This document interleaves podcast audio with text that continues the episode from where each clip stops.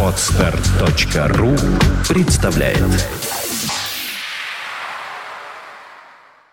Свободное радио Компьюлента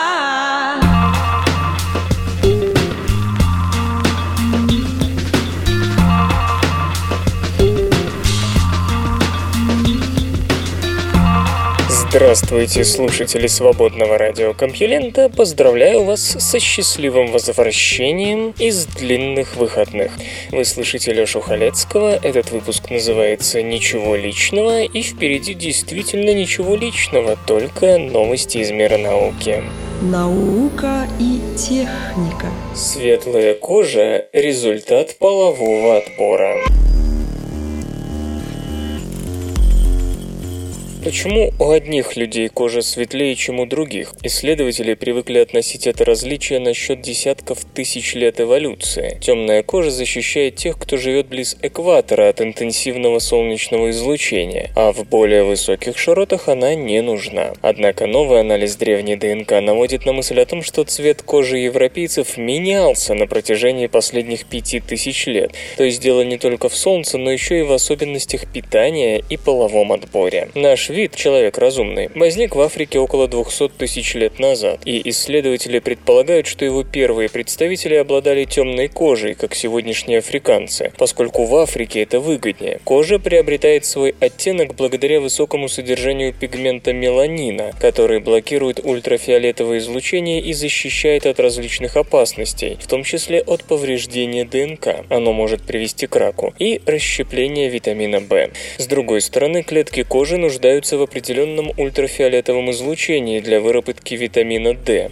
Это обстоятельство способствует тому, что популяции, удаляющиеся от экватора, со временем приобретают более светлую кожу. Недавние исследования, однако, показали, что на самом деле все гораздо сложнее. Во-первых, синтез меланина, а он встречается у людей в двух разновидностях, контролируется несколькими генами, каждый из которых, по-видимому, обладает своей историей эволюции. Более того, люди, оказывается, посветлели не сразу после после того, как около 40 тысяч лет назад попали из Африки в Европу. В 2012 году, например, Хорхе Роча из Университета Порту и его коллеги, рассмотрев варианты четырех генов пигментации современных португальской и африканских популяций, вычислили, что по крайней мере три из них получили эволюционную поддержку через десятки тысяч лет после исхода людей из Африки. В январе стало известно, что Карлес Лауэса Фокс из Барселонского университета университета, и его коллеги секвенировали геном мужчины возрастом 8 тысяч лет со стоянки Лабранья Орентеро, Испания, и обнаружили, что он был скорее темнокожим, то есть естественный отбор предпочел светлую кожу сравнительно поздно в истории нашего вида. На этот раз Марк Томас из Университетского колледжа Лондона и его коллеги выделили ДНК из 63 скелетов, найденных на стоянках Украины и в соседних странах. Исследователям удалось секвенировать три гена, имеющих отношение отношение к пигментации из 48 скелетов возрастом от 4 до 6,5 тысяч лет. Ген TYR, вовлеченный в синтез меланина, SLC45A2, помогающий контролировать распределение вырабатывающих пигмент ферментов в клетках кожи, и HERC2, определяющий, каким будет цвет радужной оболочки глаз, карим или голубым. Эти гены, как и все гены пигментации, существуют в нескольких вариантах, что приводит к различным оттенком кожи, волос и глаз. Сравнение вариантов этих генов из древних скелетов с таковыми 60 современных украинцев, а также с выборкой из 246 современных геномов из соседних стран показало, что частотность вариантов, относящихся к более светлым коже и волосам, а также голубым глазам, существенно выше у современных популяций. Например, у сегодняшних украинцев в среднем в 8 раз больше вариантов гена TYR, отвечающих за светлую кожу, и в 4 раза больше вариантов, имеющих отношение к голубым глазам, чем у древнего населения этой страны. А вот у африканских популяций нет ни одного из этих вариантов. Таким образом, хотя первобытные обитатели Украины определенно обладали относительно светлыми кожей и волосами, и у них чаще встречались голубые глаза по сравнению с их предками, вышедшими из Африки, эволюция на этом не остановилась. Ученые провели компьютерное моделирование с тем, чтобы выявить различия между естественным отбором и генетическим генетическим дрейфом, то есть нейтральной мутацией, случайными изменениями частотности генетических вариантов. Принимались во внимание размеры древних популяций и скорость генетических изменений, то есть нужно было узнать, соответствует ли скорость дрейфа скорости эволюционных изменений. Выяснилось, что гены пигментации продолжали активно меняться под действием естественного отбора 5000 лет назад и позже, причем сила давления отбора на них сопоставима с той, что в то же время действовала на другие гены, переживавшие период больших изменений – гены усвоимости лактозы и устойчивости к малярии. Но почему за десятки тысяч лет, прошедших с момента исхода из Африки, естественный отбор не успокоился? Почему цвет кожи, волос и глаз продолжал меняться, хотя необходимость в защите от повышенного ультрафиолетового излучения давно отпала? По-видимому, полагают исследователи, когда люди были охотниками и собирателями, они получали большое количество витамина D с пищей, особенно с рыбой и печенью животных. Затем пришло время земледелия и скотоводства, когда основными продуктами питания стали пшеница и ячмень, и организму надо было самостоятельно вырабатывать больше витамина D. Что касается светлых волос и голубых глаз, то господин Томас и его соавторы выдвигают гипотезу о половом отборе. Светловолосые и голубоглазые считались более привлекательными и, следовательно, давали больше потомства. Как известно, даже гуппи, не говоря уже о других животных, предпочитают спариваться с теми, кто выглядит необычно и выделяется на общем фоне. Монгольскую империю создала погода. Монголия – страна с самой низкой плотностью населения в мире – около двух человек на квадратный километр. На территории в полтора миллиона квадратных километров – это, кстати, 30 воронежских областей – сегодня живет всего 3 миллиона человек, большинство из которых пробавляется кочевым скотоводством. Как ни странно, именно там рождалась крупнейшая империя в истории. В начале 13 века Чингисхан объединил монгольские племена и осуществил ряд вторжений по нескольким нескольким направлениям.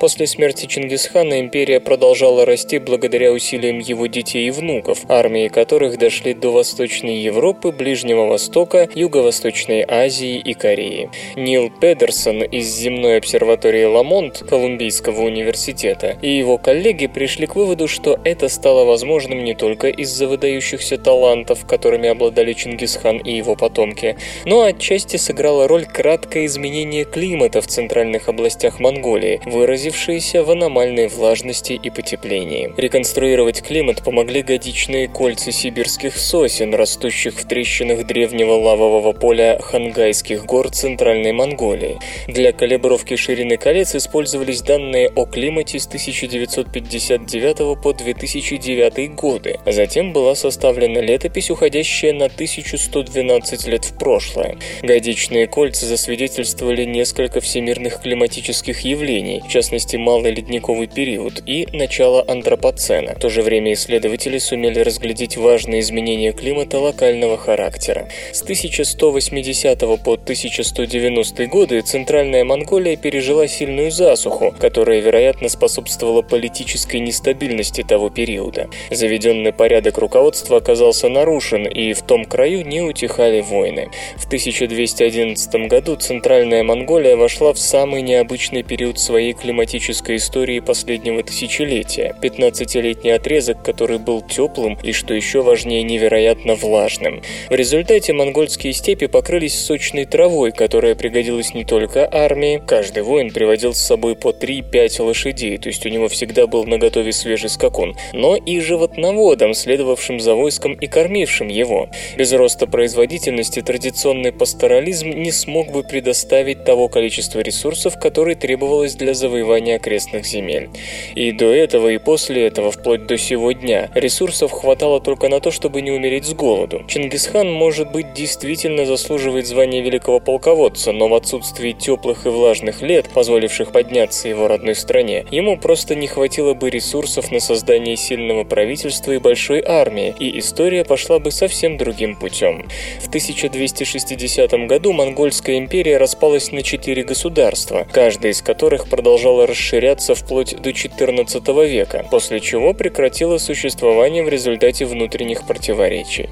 Наследие Великой Империи, тем не менее, живо по сей день, и, пожалуй, особенно заметно в ДНК. 16 миллионов человек, живущих на территории бывшей Монгольской империи, обладают одинаковой Y-хромосомой, то есть, скорее всего, их предками были монгольские налетчики. Не исключено, что некоторые из них восходят к самому Чингисхану. Сегодняшним жителям Монголии, увы, приходится иметь дело с более суровым климатом, чем в начале 13 века. С 2002 по 2009 год регион столкнулся с засухой, которая, судя по годичным кольцам, сравнима по количеству осадков с засухой 1180-х годов. К тому же этот период оказался самым жарким за 1112 лет. Произошло новое вторжение, хотя и не такого масштаба, как Чингисханово. Выходцы из сельской местности наводняют столицу Монголии Улан-Батор. Необычайно холодная и продолжительная зима 2009-2010 годов убила по меньшей мере 8 миллионов животных, около 17% поголовья. Многие пастухи потеряли свои стада, и приблизительно полмиллиона перебралось в Улан-Батор в поисках работы.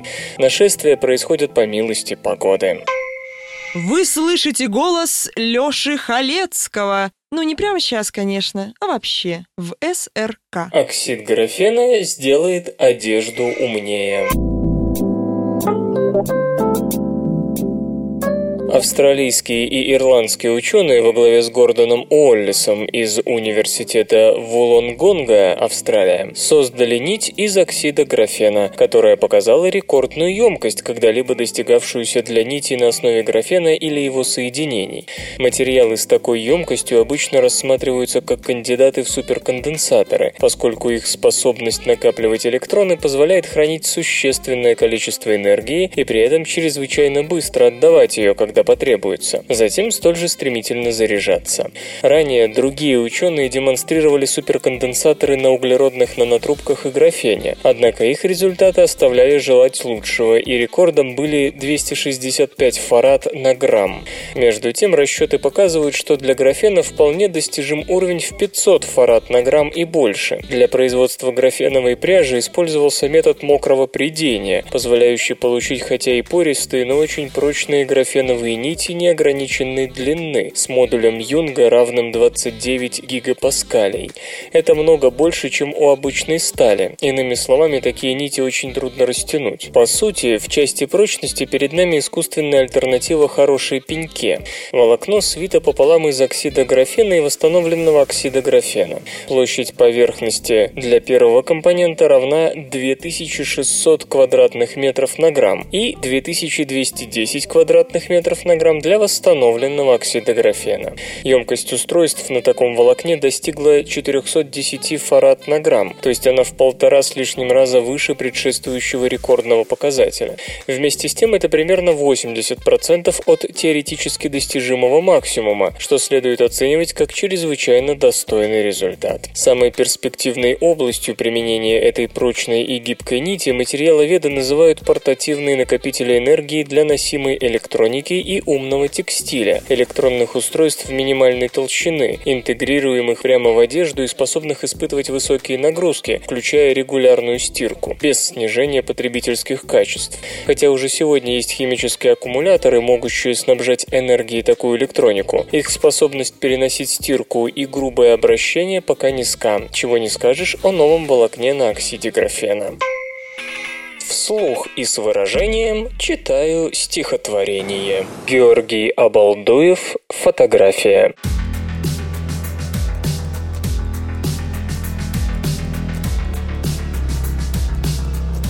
Склонился к женщине мужчина. Бубнит он, трогая усы, что только разлюли малина достойна этакой красы. Потом он стал ее опорой, как безответственность идей кровать стояла, на которой супруги делали детей. Потом пропахла потом пища. В труде, в оскомине обид и нищей бренностью жилища украсился скрипучий быт. И укоризненный подсолнух смотрел на игры детворы, на кувырканье плотей, полных и развеселых до поры.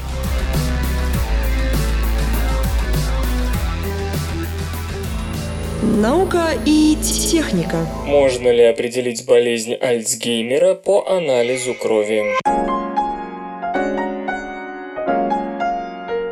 Болезнь Альцгеймера почти не поддается лечению, и самое большее, что можно с ней сделать, в той или иной степени замедлить ее развитие. Считается, впрочем, что антиальцгеймерическая терапия была бы намного эффективнее, если бы ее начинали как можно скорее, на самых ранних стадиях болезни. Проблема же в том, что удовлетворительных способов ранней диагностики этого синдрома до сих пор нет. Если не считать биопсии головного мозга, то сейчас есть лишь два диагностических метода, которые позволяют более-менее своевременно своевременно определить болезнь Альцгеймера. Первый – сканирование мозга в поисках специфических белковых отложений, бляшек и клубков. Второй – анализ спинномозговой жидкости на те же альцгеймерические белки. Оба довольно дороги, сложны в исполнении и опять-таки не слишком точны при определении ранних стадий болезни. Это не говоря уже о том, что люмбальная пункция – процедура довольно неприятная. Если же признаки болезни проявились в поведении, это говорит уже о довольно запущенном расстройстве. Ученые не одно десятилетие ищут диагностический тест для болезни Альцгеймера, который был бы точен, прост, дешев, не был бы инвазивным и позволял бы достоверно обнаруживать недуг на самых ранних стадиях.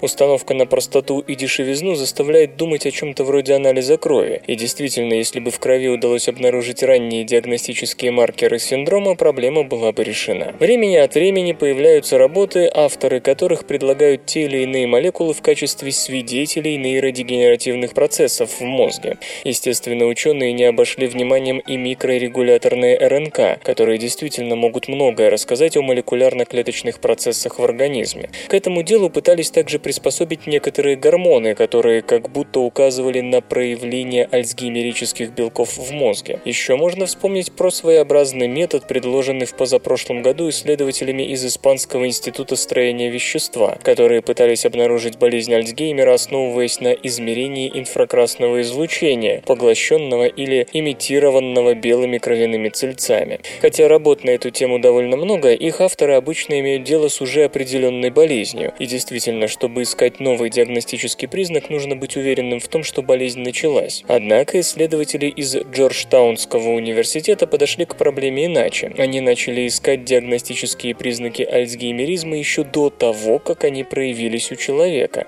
В эксперименте Говарда Федерофа участвовали несколько сотен пожилых людей старше 70 лет. В течение трех лет за ними пристально наблюдали, и в итоге у 53 испытуемых были диагностированы мягкие симптомы альцгеймеризма, причем у 18 из них таких симптомов в начале исследований не было.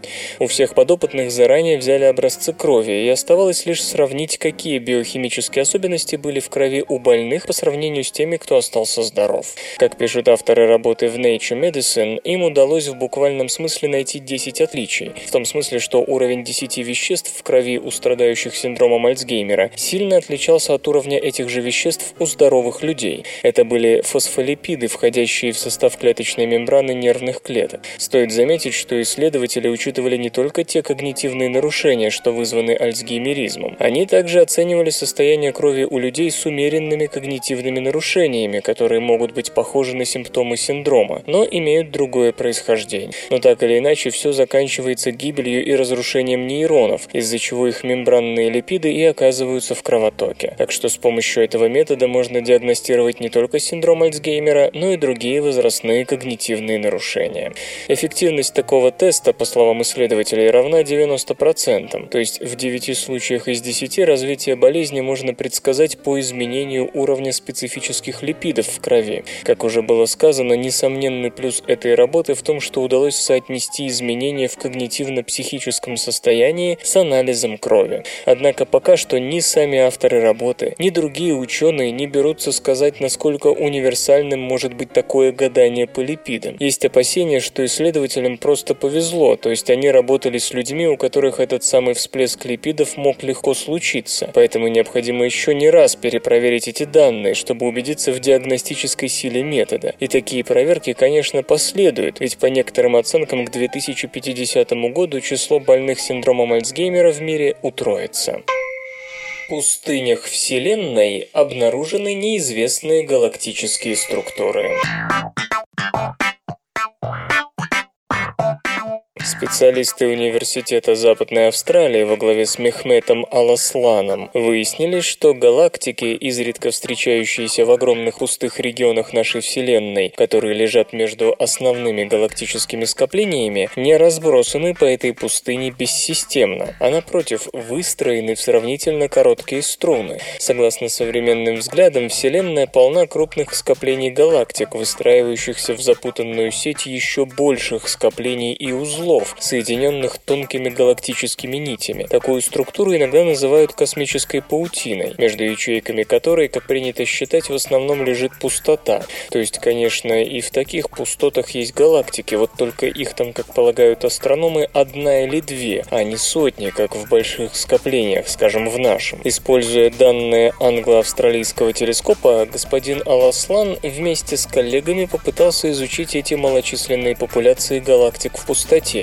и выяснил, что часть из них организована в структуры, ранее не попадавшие в поле зрения ученых. Исследователь говорит, что они нашли небольшие нити, состоящие всего из нескольких галактик, проникающих в пустые области пространства. Эти совершенно новые структуры ученые назвали усиками. В среднем в каждом из усиков по 6 галактик. В длину вся структура вытягивается лишь на считанные мегапарсеки. Авторы открытия предполагают, что истинные размеры пустых регионов пространства, воидов, могут быть много меньше, чем считалось, а так называемые одиночные галактики в этих регионах на самом деле являются наиболее яркими членами усиков, более тусклых собратьев которых не найти без тщательного изучения воидов. В эфире группа Invite с песней Closer. I don't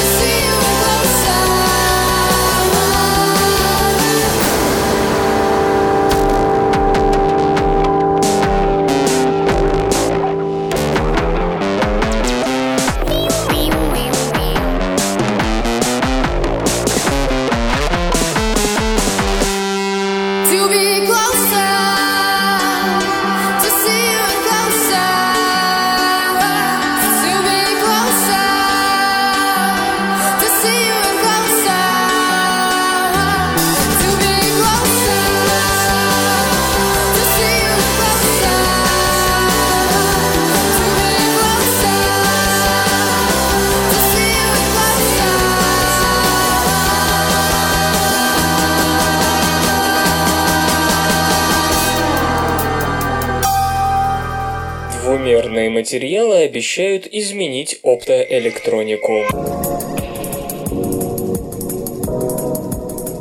Об одинаковых достижениях заявили одновременно публикации сразу трех групп, появившиеся в Nature Nanotechnology. Один из этих коллективов представляет Массачусетский технологический институт, а руководит им Пабло Харрио Эрреро. Все три группы работали с диселенидом вольфрама, по сути двумерным материалом типа графена, слой которого обычно имеет толщину в одну молекулу. Исследователям удалось использовать его для создания диода, одного из базовых строительных кирпичиков современной электроники. Обычно диоды производят при помощи допирования. Варьируя допирующее вещество, можно в итоге получить полупроводниковый материал либо P-типа, либо N-типа. Однако на сей раз лист диселенида вольфрама был допирован наполовину как материал P-типа, а наполовину как материал N-типа. При очень близком контакте с металлическим электродом его функции можно менять, просто варьируя напряжение на электроде, что позволяет почти мгновенно превращать одну и ту же пластину то в один, то в другой тип полупроводников. Все это, по словам господина Харрио Эрреро, придало конечному диоду качества очень близкие к идеальным. На основе такого диода его группа изготовила три базисных типа оптоэлектронных устройств – фотодетектор, фотоэлемент, он же солнечная батарея, и светодиод. Приборы чисто демонстрационные, от которых требуется только одно – показать возможности нового материала. Но уже сейчас они представляют существенный интерес.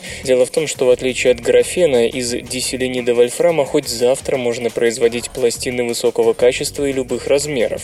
Кроме того, у этого материала безо всяких ухищрений есть своя запрещенная зона, и меняя допирующие вещества, ее можно сдвигать. Последнее, в частности, означает, что такие светодиоды могут быть любых цветов, причем опять-таки сразу, а не при помощи непростых ухищрений и косвенных методов, снижающих эффективность испускания света. Близкая ситуация и с восприимчивостью фотоэлементов на диселениде вольфрама. При их изготовлении можно выбирать самую желательную часть солнечного спектра и оптимизировать преобразование в электричество света с нужной длиной волны. Сейчас подобных универсальных гибко настраиваемых материалов по сути нет, и их появление могло бы существенно изменить облик нынешней индустрии. Наконец, материал прозрачен и довольно прочен, являясь при этом гибким. В теории это позволит при достижении фотоэлементами на его основе нужного КПД интегрировать солнечные батареи на нем в окна машин или офисных зданий.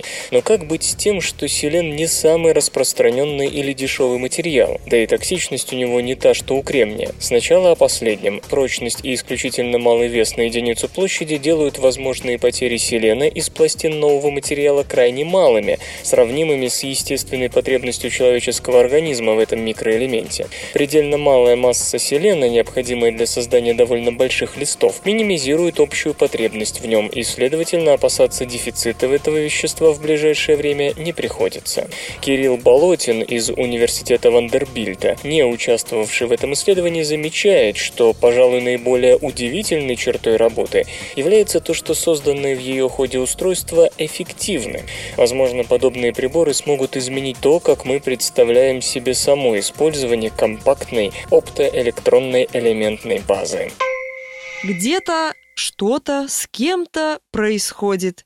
СРК. Выявлен неконтролируемый выброс озоноразрушающих веществ. Над озоновым слоем нависла новая угроза – увеличение разъедающих его хлорфтор-углеродов, особенно четырех разновидностей, которых прежде в атмосфере не видели. Производство хлорфтор-углеродов было полностью свернуто в соответствии с международным соглашением, но в Монреальский протокол пробралась оговорка, из-за которой неясно запрещен хлорфтор-углерод 113А, одно из только что обнаруженных веществ, или разрешен. Иоганнес Лаубе из Университета Восточной Англии, Великобритания, и его коллеги сообщают об обнаружении четырех разрушающих озон веществ по результатам анализа воздуха, запертого в гренландском леснегу и образцов воздуха с Тасмании. Суть открытия в том, что хлорфторуглероды 112, 112А, 113А и 133А производились в северном полушарии, но неизвестно где и кем. Самую большую тревогу вызывает хлорфторуглерод 113А. Объем выбросов этого соединения относительно мал, но быстро увеличивается. С 2010 по середину 2012 года он вырос более чем вдвое. Оно используется в качестве сырья для производства гидрофторуглеродов, широко применяющихся как заменитель хлорфторуглеродов в системах кондиционирования воздуха и некоторых инсектицидах. Все четыре вещества запрещены Монреальским протоколом 1987 года. Однако, по словам господина Лаубе, насчет 113A есть оговорка, позволяющая предприятиям делать для них исключение. Озоновый секретариат Организации ООН по окружающей среде в 2013 году получил отчет об использовании хлорфторуглеродов 113A в производстве пестицидов, но так и не обнародовал сведения о количестве выбросов. Поэтому, говорит господин Лауба, неизвестно, то ли перед нами результат деятельности, на которую было получено разрешение, то ли указание на нелегальное производство. Но так или иначе ясно одно – выбросы растут быстро. Пока, по сведениям Мартина Чипперфильда из университета Литца, они не превышают 1% того показателя, который существовал до Монреальского протокола. Но Стив Монска из Национального управления исследований океанов и атмосферы США добавляет, что нельзя допустить, чтобы они стали существенными. Однако господин Лаубы все равно бьет тревогу. Он убежден, что открылась только верхушка айсберга. Ученые еще не определили объем выбросов, но уже нашли десятки остававшихся неизвестными озоноразрушающих веществ, и поиск продолжается. Исторический анекдот. По табелю о рангах военные чины делились на армейские и гвардейские, причем гвардейские считались на два ранга выше. Гвардеец должен был держать коляску и столько лошадей, сколько ему полагалось по штату. Генералы ездили цугом, то бишь шесть лошадей, запряженных в три ряда, полковники и майоры – четверней, капитаны – парою. По этому случаю в русских аристократических салонах ходил анекдот.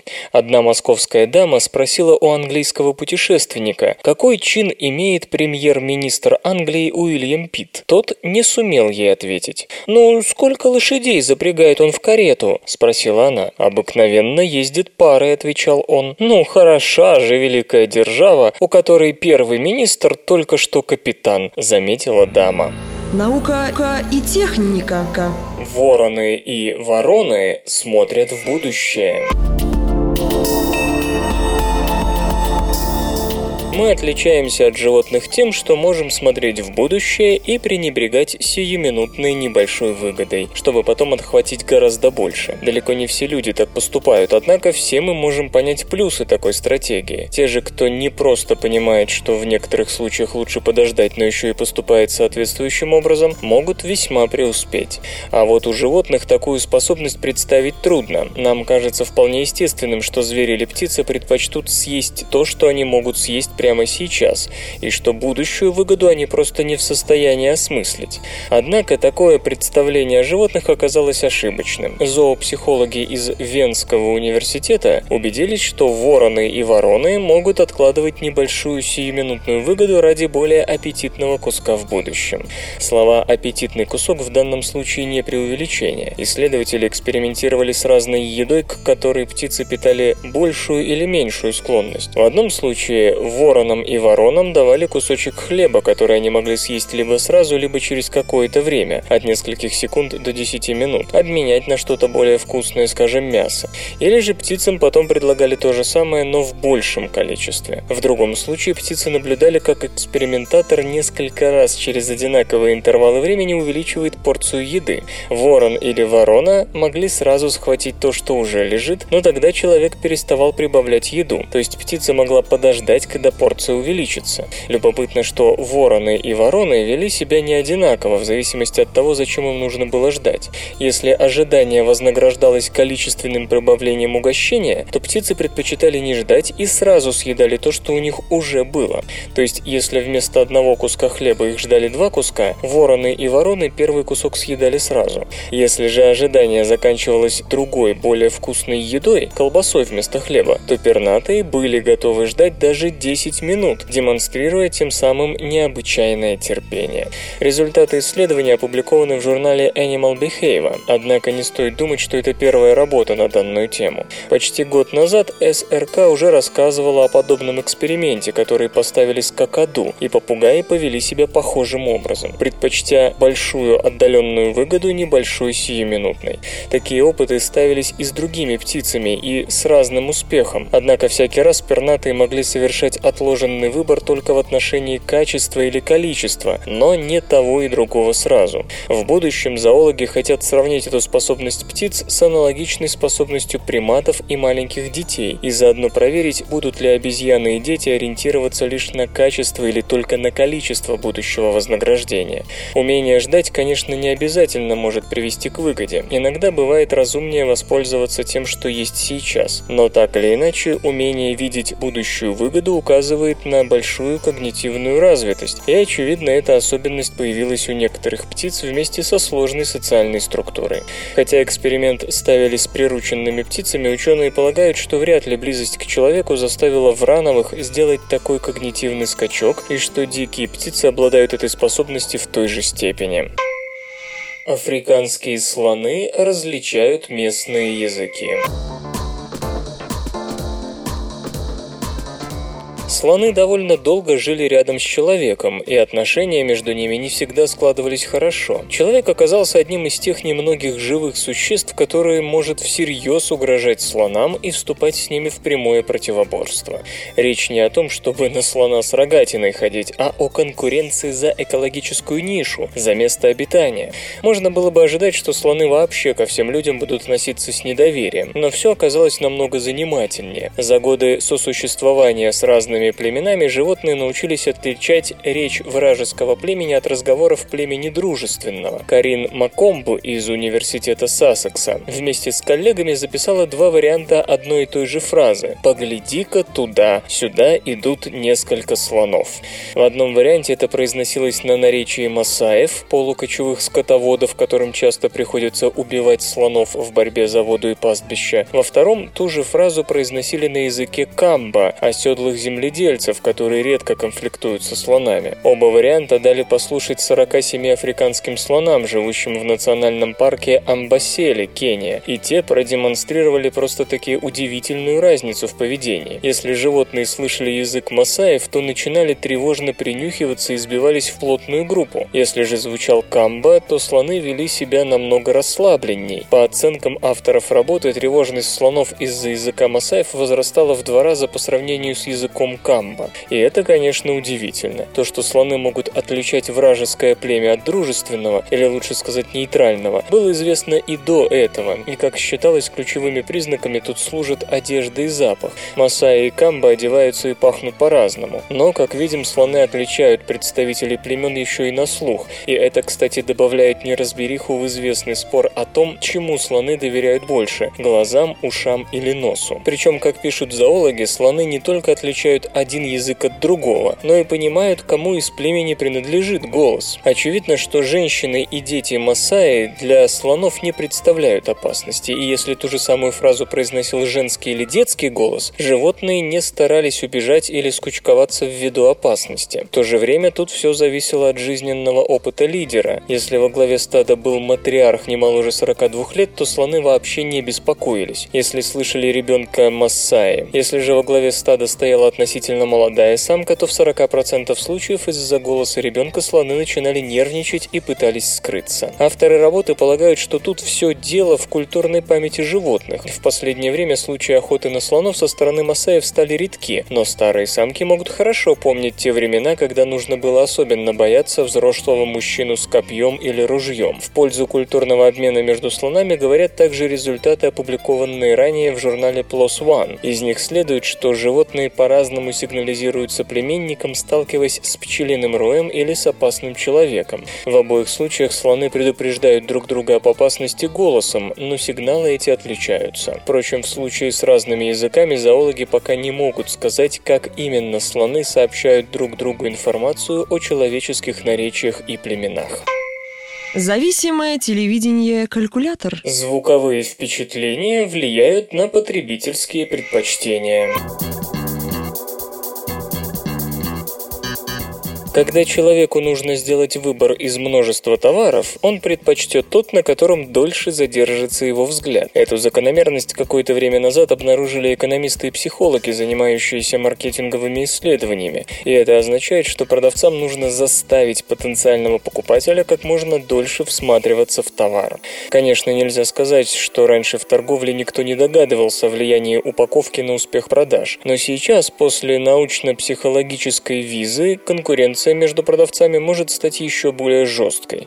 Нельзя, впрочем, отрицать, что в стремлении привлечь внимание к товару производители доводят внешний вид своей продукции до такой степени заметности, что он начинает вызывать отвращение. Но это уже другой разговор.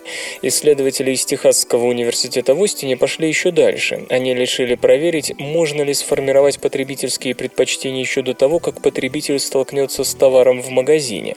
Для начала Рассел Полдрак и его коллеги выяснили, какую еду предпочитают 200 студентов, согласившиеся участвовать в их опыте. Каждый из них должен был сказать, сколько он готов заплатить за 60 разных видов шоколадок, чипсов, сухариков и тому подобного. Ну, в общем, всего, что называют junk food – мусорная еда. Затем испытуемые от 30 до 50 минут занимались с программой, показывавшей им фото той еды, которую они только что оценили. Некоторые картинки сопровождались звуковым сигналом, услышав который нужно было как можно быстрее нажать некую кнопку. На других иллюстрациях никакого звука не было, никаких кнопок нажимать не требовалось.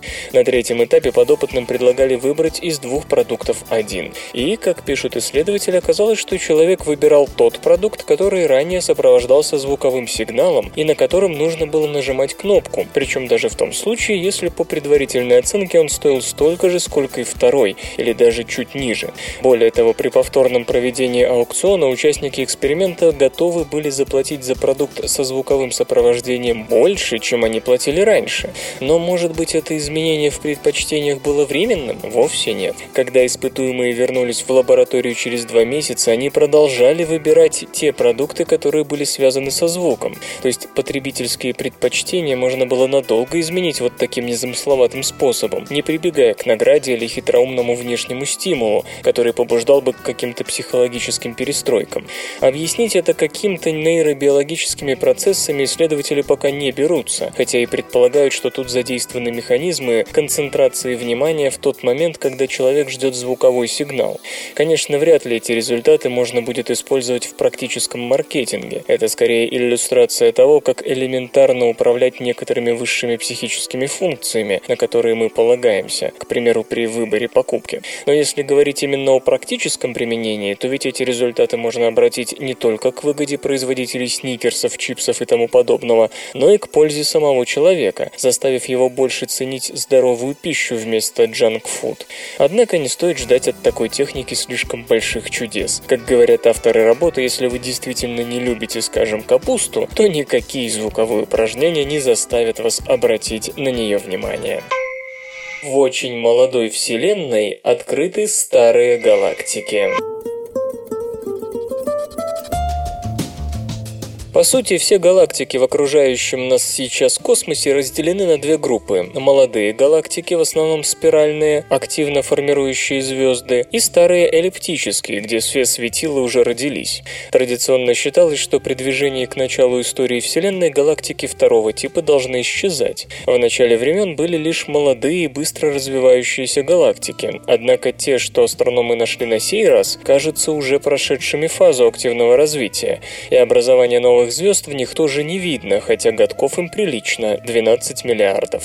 Если астрономы видят их с уже остановившимся звездообразованием в момент, когда Вселенная была в 8 раз моложе, то какой же была скорость формирования светил в этой галактике, прежде чем они перестали расти? Эти далекие и ранние массивные галактики – святой грааль астрономии. Так полагает Карл Глайзенбрук из Суинбернского университета Австралии, один из авторов работы. 15 лет назад теория утверждала, утверждала, что их вообще не должно быть. В 2004 году я написал работу об открытии таких галактик всего через 3 миллиарда лет после Большого Взрыва. Теперь же нам удалось проследить их до момента всего на миллиард 600 миллионов лет отстоящего от Большого Взрыва. Всего удалось найти 15 галактик, свет от которых потратил примерно 12 миллиардов лет на то, чтобы дойти до нас. И уже через миллиард 600 миллионов лет после начала времен каждый из новичков в среднем имеет порядка 100 миллиардов звезд, то есть сопоставим в этом смысле с Млечным Путем, нашей галактикой, которая достигла таких показателей на миллиарды лет позже. Эта акселерация дополняет прежние наблюдения, свидетельствующие, что образование звезд в некоторых галактиках прошлого шло несопоставимо быстрее, обгоняя спиральные галактики в огромное число раз. По сути, получается, что процессы эволюции эллиптических галактик отличаются от того, что происходит со спиральными галактиками, настолько сильно, что на достижение результатов первых у вторых уходит неизмеримо больше времени. То, что такие ранние галактики существуют, озадачивает астрономов. Галактики, как и люди, нуждаются для роста в некоем времени. Что-то чрезвычайно мощное, скажем, фаза сверхбыстрого звездообразования могло заставить галактики расти и созревать с чрезвычайной скоростью, и чтобы заставить эти галактики выйти на пенсию, нужны были события не меньшего размаха. В ближайшее время астрономы надеются выявить еще более ранние структуры, изучения которых позволит наконец-то увидеть такие процессы, содержание которых пока ускользало от нас. Компьютер. Лента. Подкаст.